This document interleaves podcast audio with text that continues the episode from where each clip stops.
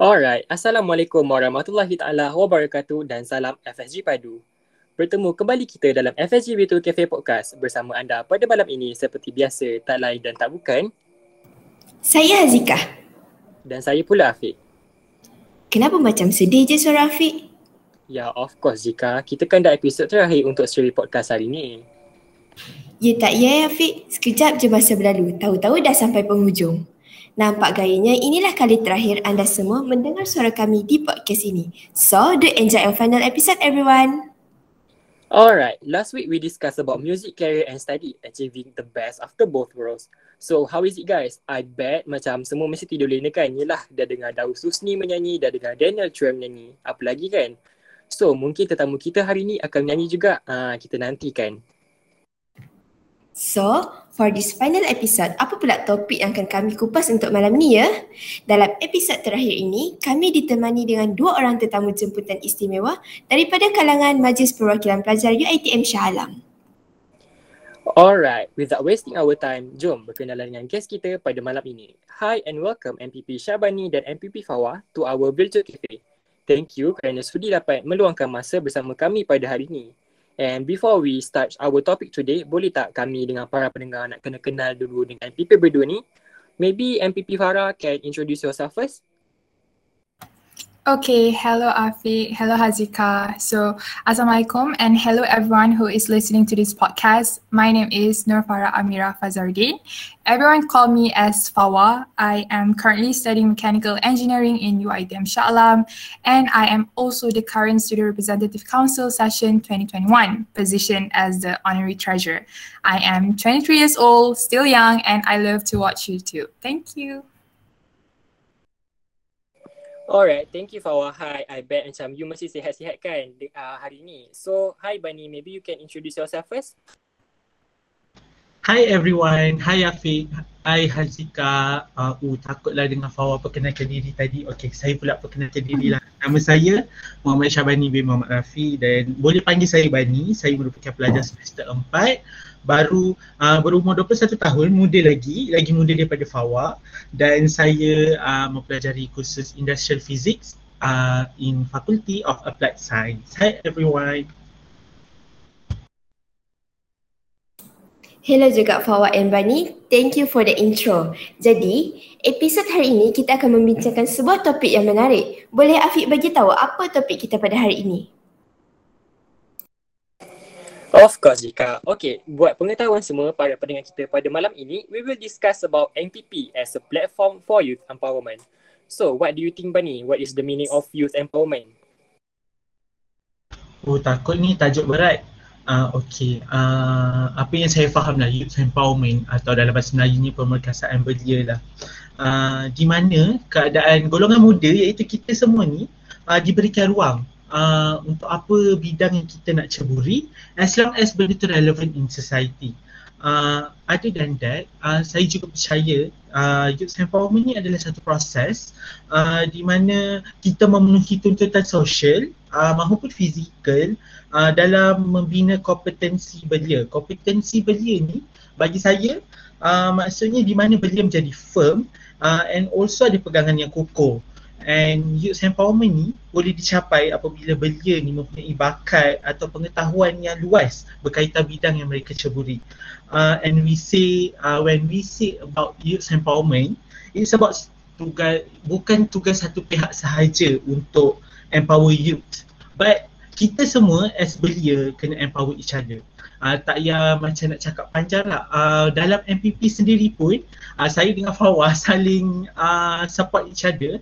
Kalau saya down, Fawaz support saya. Kalau saya down, uh, Fawaz support saya. Uh, macam tu. Betul tak Fawaz? Betul. Sangat setuju. So macam maybe Fawaz boleh bagi opinion Fawaz jugalah. Maybe in my opinion, youth empowerment ni, it's a strategy that encourage youth in any way possible dia macam consider endeavor lah to chart a route untuk uh, this youth to follow and adapt to changing circumstance tak uh, macam tu so that they can gain confidence and work together and grow and change as well Alright, thank you for what Bani. I get, I guess dia memang macam firm lah, macam memang padat lah yang information yang you guys bagi ni about youth empowerment. Alright, and I'm pretty sure uh, memimpin ni bukan satu tugas yang senang and tak semudah yang disangka macam orang cakap kan. So if you don't mind, would you share with us your experience? Like macam mana, apa perubahan yang paling ketara setelah you guys menjadi MPP? Mungkin Fawa boleh tak share dengan kita semua? Okay, so benda yang paling ketara bila Fawa dah jadi MPP ni lagi-lagi SMT lah. For me, communication antara semua MPP ni.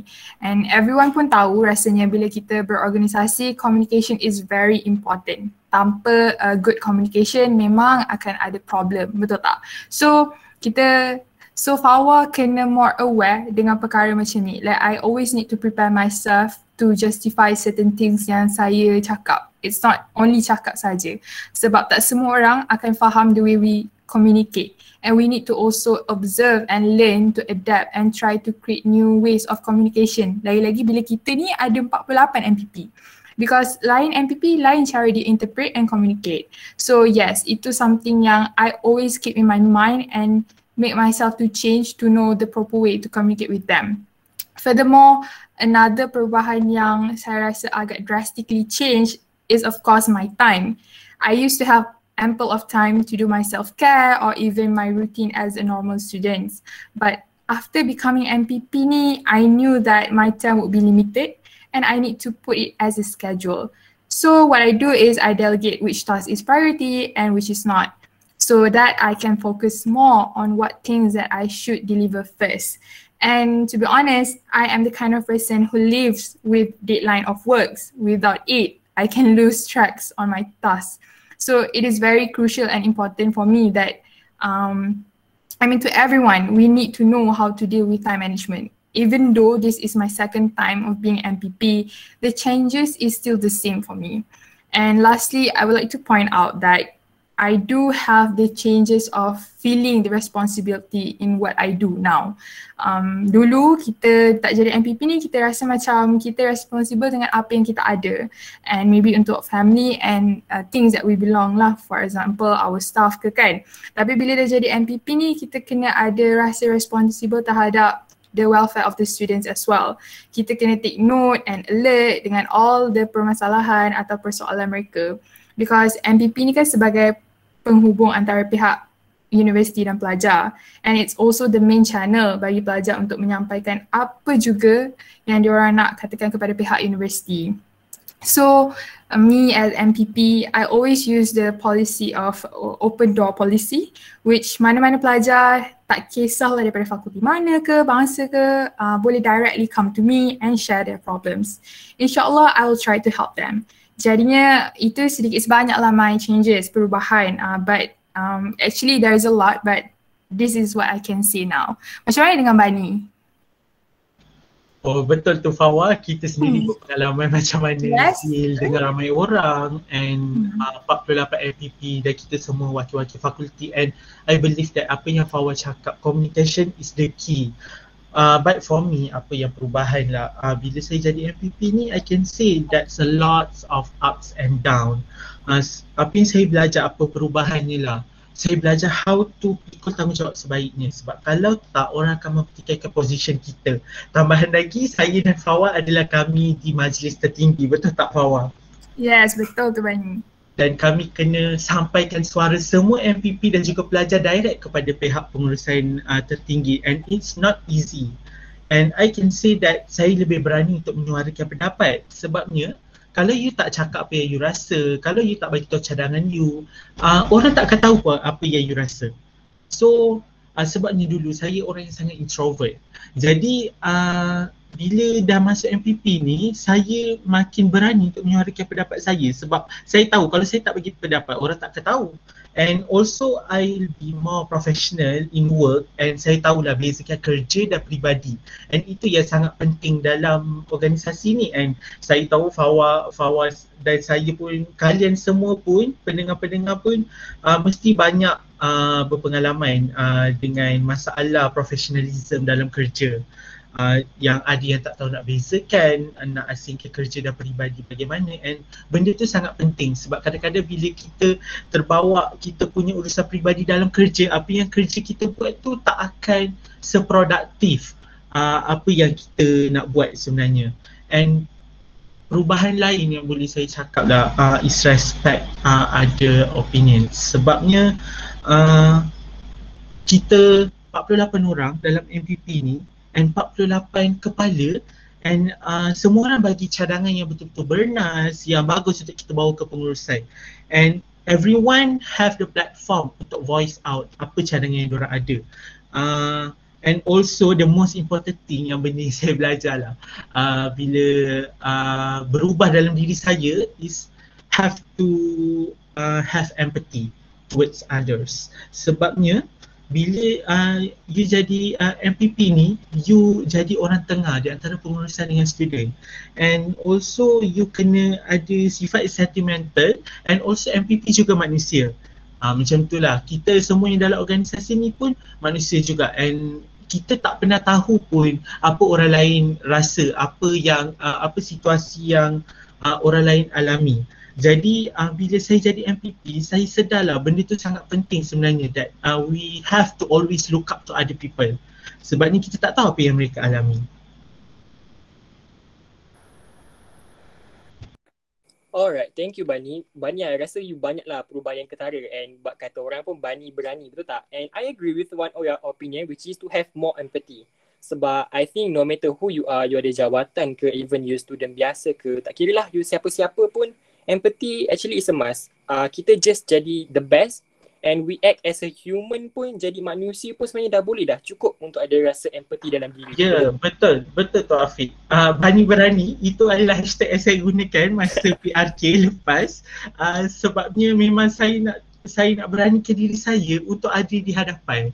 Sebabnya dulu saya sangatlah introvert, saya sangat takut untuk suara ke apa yang saya rasa. Tapi itu perubahan yang sangat ketara dan saya rasa Fawa pun mempunyai masalah yang sama dulu. Betul, sangat setuju. Tapi rasanya Bani betul ke introvert ni? Eh betul, betul saya introvert dulu. Bila saya dengar Bani cakap jadi orang tengah ni, saya jadi orang tengah antara student dengan pihak atasan, saya mula berfikir lagi besar jawatan kita pegang, lagi tinggi tempat kita, lagi berat tanggungjawab yang kita pegang.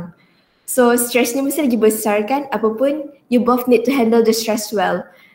And bila jadi orang tengah juga pastikan banyak expectation daripada member, daripada pensyarah, also daripada ahli keluarga sendiri. Sebab kita tahu bila jadi seorang NPP ni bukan calon-calon orang yang dipilih. Semuanya hebat-hebat belaka. Jadi, apa tanggapan Bani berkenaan stigma bahawa NPP sebagai salah satu platform untuk memperkasakan belia? Ha, gitu. Ha, gitu Hazika. Uh, okay, for me, uh, saya sangat setuju NPP ni as a platform untuk kita memperkasakan belia. Uh, sebab uh, di sini bila awak masuk MPP awak diberikan ruang untuk mencukil bakat kepimpinan uh, awak. Macam mana cara nak cungkil tu? You diberikan opportunity untuk deal dengan macam-macam jenis orang. Dari situ you can train your soft skill and also be more matured in giving opinion. Sebabnya uh, zaman sekarang ni ramai je uh, orang yang boleh bagi pendapat dengan berkesan.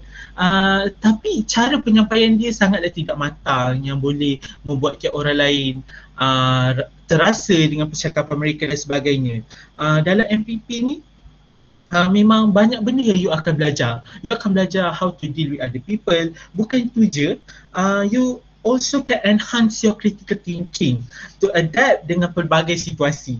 Sebabnya benda ni sangat penting dalam uh, MPP. Even saya dengan Fawa pun uh, banyak berpengalaman uh, sebab bila you uh, direct kepada pihak pengurusan, pihak pengurusan akan tanya direct kepada you. Apa justification-justification yang diorang nak uh, on that time. So you kena uh, bagi pendapat uh, dalam keadaan yang sangat berkesan lah. And bila you join this kind of organisation, tak kisahlah MPP ke SMF ke JPK ke, you boleh train your critical thinking. Uh, macam mana nak bercakap dengan orang, macam mana nak uh, give justification dengan tepat pada masa yang uh, singkat. Itu yang sangat penting and uh, we need this kind of youth in our society uh, yang dapat bertindak dengan betul berdasarkan situasi semasa. Sebab bila kita cakap pasal bertindak, semua orang boleh bertindak. Tapi uh, betul ke tidak? Kena ke tidak dengan situasi semasa? Saya boleh uh, kalau uh, saya dengan Fawa banyak je uh, kami berpengalaman dalam MPP uh, kadang-kadang uh, tindakan kita orang works. Kadang-kadang not itu biasalah dalam organisasi uh, organisation betul tak Fawa? Betul, betul. Like Fawa setuju sangat dengan apa yang Bani cakap because actually semua kelab dengan persatuan ni is a platform untuk empowerment actually. If you cakap you tak perlukan kelab untuk empower youth, macam mana you nak start empower youth kalau tak ada platform yang betul? Betul tak Bani? So from this small platform to bigger platform as MPP, this sinilah stage you di mana you nak guna peluang yang ada untuk empower mahasiswa the youth okay? So awak boleh perjuangkan hak pelajar bantu pelajar or you can provide anything beneficial for students. Okay it's not because of money it's not because how big is the position it's not because of the popularity of fame. It's all because you can become a better person towards yourself and from there semua orang secara tidak langsung akan belajar daripada kebaikan kita ni when we have a good reputation and people know that you are kind, you can do your job very well, of course you can inspire more people. If we cannot provide a new building for student or we cannot provide a new parking lot even, right? Uh, so kita doesn't mean that we are not a good leader but we learn on how the process going on. Kita tahu susah senang dan hebatnya anak muda untuk menguruskan kerja. If we have the chance, ambil dan buat betul-betul. Trust me, it's worth of try. Discover as much as you need when you have given this platform. Betul, saya setuju dengan Fawa. Uh, you kena grab opportunity yang you ada. Sebabnya opportunity ni tak datang selalu. And also MPP ni pun boleh melahirkan uh, insan yang berani menyuarakan pendapat dengan berkesan. Sebabnya kita banyak sangat pemimpin yang boleh menyuarakan pendapat tapi pala tahu semata-mata. So betul, kita betul. tak naklah kita tak naklah benda macam tu kan Fawad in our society. Tapi uh, apa yang saya boleh cakap MPP MPP ni one of platform je sebab takutlah pula pendengar-pendengar ni cakap macam uh, oh uh, aku bertanding APP tapi aku aku kalah. Uh, so oh, no, no, no. uh, aku tak boleh ke nak uh, masuk in youth empowerment? Tak semestinya sebab banyak lagi uh, platform dekat luar sana uh, yeah. yang you yeah. boleh masuk untuk memperkasakan belia. Contohnya volunteerism ke, parlimen belia ke, banyak sangat aktiviti you can masuk fellow perdana dekat kementerian banyak, banyak the opportunity. Once it comes, please grab sebab tak semua orang dapat opportunity yang kita dapat. Betul. Setuju sangat. Betul tu. I mean uh, tak semestinya daripada MPP je uh, apa belia ni boleh diperkasakan. Mungkin boleh take from a small step daripada jadi class representative ke, jadi apa join persatuan dalaman. Dari situ pun kita boleh belajar. Betul tak Afiq? Ya yeah, betul tu. And one thing uh, I rasa address sangat when dengar Fawa said about reputation. I think jaga reputation. Bila you ada jawatan ni jaga reputation ni sangat penting. Sebab maybe lah if one day once your, your reputation jatuh and most likely orang akan mempelikikan oh dia ni ada past uh, bad habit ke or anything lah. Tapi I rasa macam tak sepatutnya kot. But it's good lah to for us untuk remain our discipline in ourselves. Alright talking about uh, disiplin ni semua kan, tak ada kena mengena pun. But uh, yeah, almost a year, I rasa hampir setahun lebih kot macam kita dah deal dengan pandemik COVID-19 ni. And daripada krisis ni, we can see lah how pemimpin negara kita bertindak dalam mengatasi masalah pandemik ni kan. So based on current situation right now, ada segelintir masyarakat kita berpendapat bahawa um, if anak muda yang menerajui tampuk kepimpinan negara masa kini, wish gempak bit bahasa I. Ha pasti I rasa banyak je masalah negara yang dapat diselesaikan dalam tempoh masa yang singkat. So I nak tanya Fawa, apa your opinion berkenaan potensi anak muda Malaysia sebagai pemimpin yang hebat? Okay, um, regarding about this, great leaders adalah individu yang can give the best for our countries. You know, um, his education, his welfare, his work and the harmony of the people as well uh, I don't deny leaders are also human being and also still makes mistake. And the culture of nowadays, our people is still uh, have, uh, have the habit to judge quickly and not need to evidence. Macam terus je blame this person kan. So actually a good leader must have its own identity and quality and the principle uh, must have also enough knowledge so that they can plan well for everyone. So these young people are a lot of great. Banyak tahu yang dia boleh buat. So just know how far can they grow. we must give the opportunities and space to them because they need this best platform to lead our country. Yet, I do not deny that we also need old people as reference, as guidance. You know, uh, orang-orang lama yang boleh bantu kita, yang boleh guide kita dengan apa decision yang kita buat untuk akan datang. So that all our plans are definitely in line and achieve the main goal. Uh, betul tak Bani? Macam kita still perlu kan orang uh, lama-lama ni untuk help kita. Macam for example even kita dalam MPP, kita still perlu mantan MPP untuk guide kita, untuk kita tahu macam mana kita nak deal with situation. Betul, uh, saya setuju Fawaz sebabnya kita masih memiliki orang lama sebab apa-apa keputusan yang kita buat perlunya hikmah daripada orang-orang tua ni. Sebabnya mereka lebih banyak makan garam daripada kita so mereka lebih tahulah apa yang patut dibuat, apa yang tak, apa yang perlu ditambah baik dan sebagainya. I do have the same thought as you, Fawa. Mereka bukannya tak ada potensi langsung. They just need a platform ataupun kata orang penyentik semangat untuk men- mencungkil bakat dan potensi yang ada. Yes, betul-betul. Right. Semua orang perlu starter. Uh, kalau as for you, Bani, did you think youngsters nowadays have a potential to be a great leader? Sebagai anak Malaysia yang sangat patriotik, saya boleh katakan, I do believe that anak uh, muda Malaysia boleh jadi pemimpin yang hebat. Sekiranya diberikan peluang dan digilap dengan cara yang betul. Sebab if you say you want uh, to be jadi pemimpin kan tak semestinya you kena join parti politik untuk kembangkan skills yang you ada. It's about your own stand apa yang you bawa and what you have to offer to the society. And akar akar untuk jadi seorang pemimpin yang hebat ni adalah integrity this is the most important things uh, apa yang saya cakap dekat semua lah sebabnya integrity ni uh, bila you ada you akan telus dalam kerja you sendiri. And what you do mencerminkan diri you sendiri. Uh, so selalulah sematkan tujuan asal dan uh, niat sebenar kita. Sebab apa kita nak memimpin sebenarnya adakah kita nak fame, adakah kita nak orang kenal kita ataupun memang kita nak give back to community, give back to society. Itu yang kita kena tanya balik diri kita. Muhasabah diri balik. Sebabnya kadang-kadang bila kita dah dapat apa yang kita nak, uh, we tend untuk rasa selesa and itulah membuatkan apa yang kita buat, kita tak sedar apa keputusan, apa tindakan kita buat, kita memang tak sedar. Sebabnya kita dah berada dalam comfort zone. But after all, saya masih percaya that all of us as a youth uh, have our own potential to make an impact to our society. Just believe in yourself. Itu yang paling penting lah. Uh, just percayakan diri apa yang you buat, apa yang you rasa betul. Uh, as long as benda tu relevant, then it's okay. Belajar dengan apa yang telah berlaku sekarang and be better in future.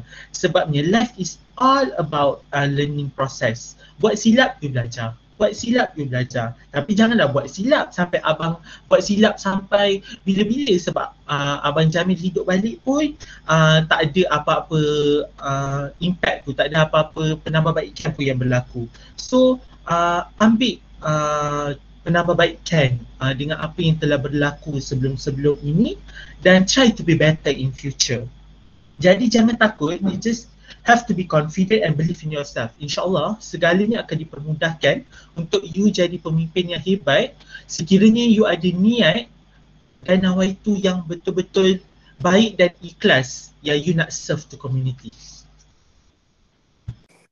Alright, thank you Bani and I think uh, about our, our own potential and also believe yourself tu is a must lah. Kadang-kadang kan macam with skill development yang kita ada, macam when a youth is equipped with uh, essential skills kan they can utilize them to feed assist others and even invest for the future It's sangat membantu untuk youngsters ni lah orang kata for their own future juga Right, I kena setuju dengan Afiq. Uh, Afiq. Uh, youth empowerment ni macam personal growth yang personal growth yang yang sangat penting untuk dipelajari oleh pada oleh belia zaman sekarang. And proses ni sangatlah penting because pada pastilah kita perlu faham dan sokong golongan belia sebab dia pun tengah-tengah dalam mood yang curious tengah bertanya uh, banyak persoalan dalam diri dan banyak isu. I mean, kalau Bani, adakah dengan menambahkan responsibilities toward young adults are beneficial ways to encourage personal growth and empowerment in their own life atau sebaliknya yang berlaku? Hmm, bagi saya lah kan, uh, kita kena tengok juga jenis tanggungjawab yang diberikan. Contohnya kalau macam saya dan Fawah, kami yang memilih jalan ini. Kami yang join MPP, kami yang nak serve for student. Jadi itu terletak pada kami. Kalau ia membuatkan belia uh, jadi lebih matang, eh dapat berfikiran uh, secara terbuka, why not?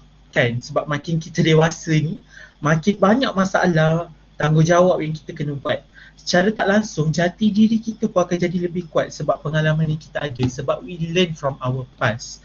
Uh, as belia sekarang ni pun banyak sangat dah tanggungjawab yang kita ada. Tanggungjawab sebagai hamba, anak, abang, kakak, pemimpin, pelajar dan sebagainya. And Fawa mungkin akan jadi isteri dalam masa terdekat. Uh, Amboi banyak. Jadi macam-macam tanggungjawab uh, yang kita kena buat. So uh, sekiranya kita dapat laksanakan segala tanggungjawab uh, tersebut yang mana yang dah sedia ada ni dengan sempurna insyaAllah ia akan memberikan nilai tambah tau dekat diri kita sebab uh, perkara uh, tanggungjawab yang dah kita ada ni kita laksanakan sebaiknya perjalanan kita akan dipermudahkan. Kenapa tanggungjawab yang dah ada ni kita tak buat betul-betul tapi kita nak lagi tanggungjawab baru. Uh, macam itulah bagi saya. And tak perlu tak perlu risau pun what kind of responsibility we have to do. Buat yang buat yang dah ada ni dulu then you you will be okay. Kan Fawa betul. Um, macam Fawa pula yes benda ni akan bagi manfaat and daripada responsibility ni kita akan belajar erti susah dan senang tu kenal hati budi kenal culture kenal attitude manusia. Macam Bani cakap dari jati diri and whatsoever. It's all learning process semua ni. When you discover difficulties at a young age um, dia discover yang oh benda ni big responsibility. Then they will realize how impactful the responsibility is and they need to learn uh, about their responsibilities tu lah. Dia kena belajar. Uh, macam contoh kalau responsibilities dia macam kena jaga adik-adik dia at a very young age. So mungkin dia akan ada kemahiran menguruskan masa menguruskan adik-adik dia kan handle macam mana ragam adik dia.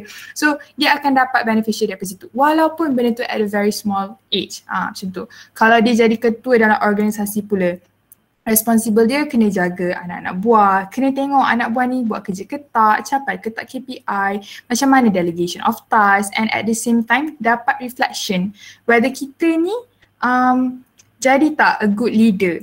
Uh, kalau tak kalau tak good leader, dekat sini lah kita boleh improve diri kita.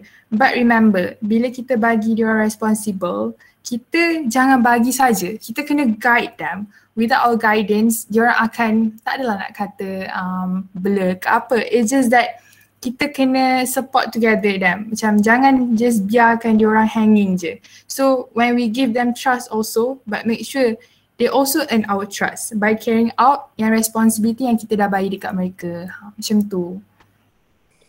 Alright, thank you for what and Bani. And yeah, talking about responsibility, I guess kan kita as a student, as a human lah, uh, I guess kita free je nak buat apa-apa sebenarnya but you should always take responsibility for the consequences of your choice in your life. Betul tak? You guys, apa you guys rasa about that? Oh betul, saya sangat setuju sebabnya kita kena ambil risiko lah dengan apa yang kita nak. So uh, sebab kalau kita tak berani nak ambil risiko sampai bila-bila pun kita tak belajar daripada itu. Alright, thank you Bani. Learning mistakes sebenarnya adalah satu perjalanan dalam hidup kita. Okay, next question. Uh, sebagai seorang MPP, apa tips yang boleh you kongsikan kepada pendengar kita lah dalam meningkatkan keyakinan diri dan juga soft skills supaya mahasiswa ni lebih bersedia dalam menghadapi kehidupan selepas graduasi. Mungkin kau boleh tak uh, sharing kita semua ke soft skills yang mahasiswa boleh dapat nanti? Okay, um, my opinion lah uh, for all the listeners, uh, everyone memang akan ada perancangan masing-masing, betul tak? Kita as a student ni, kita kena berkembang, kena cari sesuatu untuk kita buat. Kena sibukkan diri kita dengan something, kita kena join club. Kalau kita suka berbasikal, kita join club basikal atau main basikal. Kita suka game, kita main game. And apa-apa pun yang kita buat at early start tu, kita kena buat sampai habis. Kena buat sampai jadilah. Uh, but at the end of the day, apa yang kita dapat from everything yang kita join ataupun ataupun kita buat mesti give us benefits. Mesti bagi manfaat lah kepada diri kita. Okay. Benda ni tak adalah kita nak force student jadi MPP ataupun jadi president club kan. Sebab I can tell you now that it is not, it does not guarantee you any job. but it does guarantee you to become a better person and also to polish your skill from the previous one. Letakkan sedikit komitmen kepada diri sendiri. Bila kita berpersatuan, bila kita berkumpulan, komunikasi itu sentiasa berjalan. And our um, apa ni? Kita punya brain always uh, process and secara tidak langsung benda ni pun kita boleh belajar. Dekat luar sana, sekarang ni memang susah nak cari kerja kita pun tak payahlah nak cakap pasal dulu. Dulu pun susah juga. Cuma bila PKP, bila um, you know the COVID-19 outbreaks, um, dia punya susah tu lagi berlipat ganda lah nak cari kerja ni. So you don't have the choice. You mesti kena do something. You know, editing, communication skills, management as long as it will gives you benefit. If you tak tahu nak start macam mana, ask yourself apa yang you try nak belajar, apa yang you suka nak belajar. For example, if you nak improve your editing skill, then go for online class or make yourself busy learning and improving yourself by um, finding the right uh, platform to learn. Hari ni je graduan kita dah bukan sahaja seribu dua tapi berpuluh ribu tak ada pekerjaan. Macam mana pula dengan nasib kita nanti? Ini kita cerita yang ada pencapaian, ada good grades kan, uh, ada masuk club dan sebagainya tapi yang tak ada apa-apa ni macam mana? Cuba fikirkan. So to all the listeners out there, my advice is that I think selagi mana kita masih like you know still in university, kita masih mampu nak buat something and kita still ada masa untuk belajar sesuatu yang baru atau improve diri kita, we must wake up and we must do something. Trust me, this is something that you need to do. Ha, macam mana pendapat Bani pula? Oh, saya setuju dengan uh, Fawaz sebab bila uh, kita uh, study je, ramai lagi orang yang pandai. So kita kena ada nilai tambah lah dalam diri kita untuk kita offer dekat orang kat luar sana kenapa kita ni uh, berkualiti. So uh, dia secara tak langsung memenuhi KPI UiTM juga untuk melahirkan graduan yang berkualiti macam tu. Alright, betul uh, soft skills ni sangat penting even nanti kita pergi interview kerja we need to have uh, soft skills yang mantap. Sekarang majikan tak cari orang yang semata-mata dapat poin tertinggi juga orang yang dapat soft skill yang ada soft skills tinggi. Macam kalau Bani, mungkin Bani minat menari boleh jadi YouTuber nanti. Uh, tu pun soft skills juga. Kan Bani? Saya ah. subscribe. Lambat lagi. Uh, okay, kalau macam bagi saya pula, um, if you want uh, untuk tingkatkan keyakinan diri on soft skill, first thing first, awak kena berani mencuba and grab the opportunities given. Macam uh, saya dah cakap awal tadi lah. So, saya tahu uh, it's not uh, easy tapi uh, kalau bukan sekarang, sampai bila lagi kita nak ada dalam comfort zone? Macam saya cakap tadi lah, kalau kita cakap pasal study, ramai lagi orang yang pandai. So, apa yang membezakan kita dengan orang lain? Kita mesti kena ada something. Tak semestinya kita uh, apa kena masuk jadi ahli parti politik baru kita bagus daripada yang lain. Tak semestinya dia tengok je apa yang bidang yang kita nak ceburi pada masa yang akan datang and always believe in yourself in every single step you make. Uh, it's okay to make mistake uh, sebabnya itu memang learning process sebab mustahil lah kalau saya cakap dengan pendengar-pendengar semua uh, ada orang yang tak pernah buat salah. Oh memang tak ada, memang setiap orang pernah buat salah. Jadi kita belajar daripada kesalahan yang dah pernah kita buat.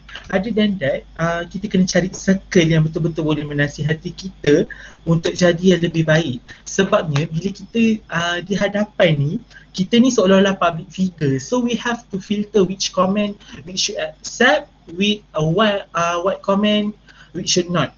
So uh, macam dalam MVP sendiri pun Fawa antara salah satu circle saya yang memang saya rely on lah yang selalu menasihati saya. Betul tak Fawa? Thank you.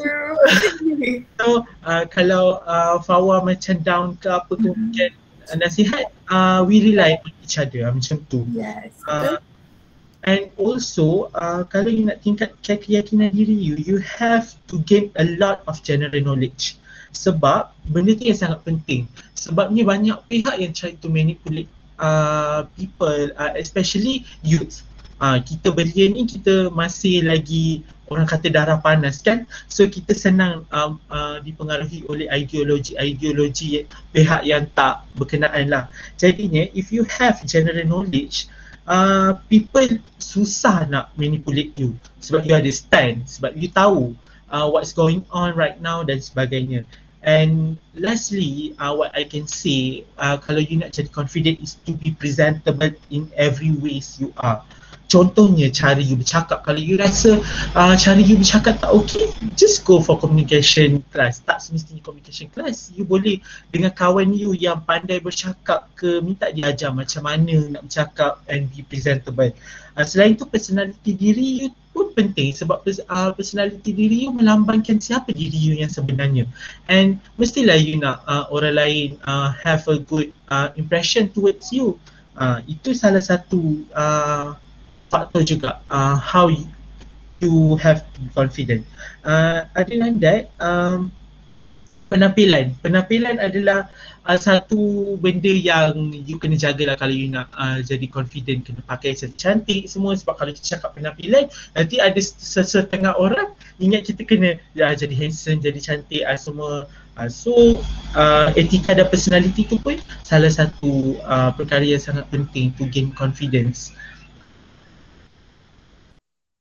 Alright, thank you Bani and Fawa. And yeah, right now, bak kita boleh cakap kan, just grab opportunity, opportunities yang you ada sekarang since kita pun masih muda, masih fresh, masih kuat lah orang cakap untuk bergerak, bekerja dan sebagainya. Just grab what you have right now. And yeah, mesti korang pada dengar kan macam, yelah since kita pun, since you guys menjadi ketua, orang mesti ada cakap, oh jadi ketua ni seronok lah, tinggal suruh-suruh je. Ah, you buat ni, I buat tu, you buat tu. Tapi sebenarnya tak. Bagi I menjadi seorang ketua ni, um, kena make sure everything was organized macam tak ada masalah di kemudian hari. So, I nak tanya Fawa, how you manage your time supaya kerja yang you ada sekarang ni boleh disiapkan tepat pada masanya? Okay, kalau Fawa lah kan, uh, I'm still learning as well to improve my time management skill lah sebab I'm I'm also a human kan. But usually what will I do when I'm not being a procrastinator is I will start my task early.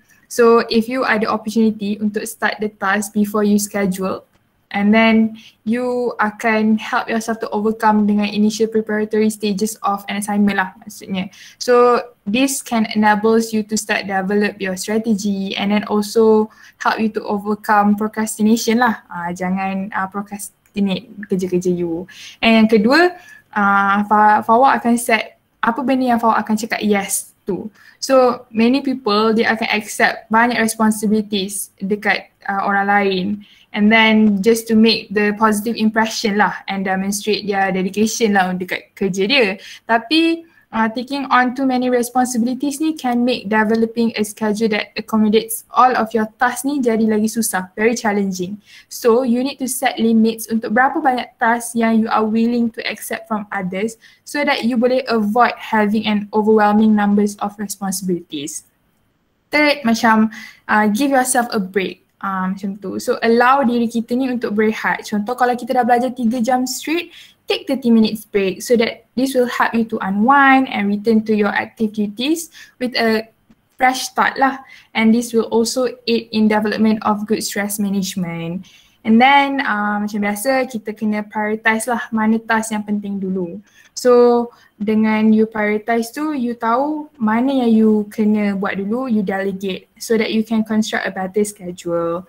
And then uh, macam biasa Fawa pun pernah cakap sebelum ni awal-awal tadi yang Fawa memang hidup dengan deadlines. Without deadlines I cannot work myself. So that Fawa tahu mana yang I can prioritize my job first. And most important thing is you need to focus one task at a time.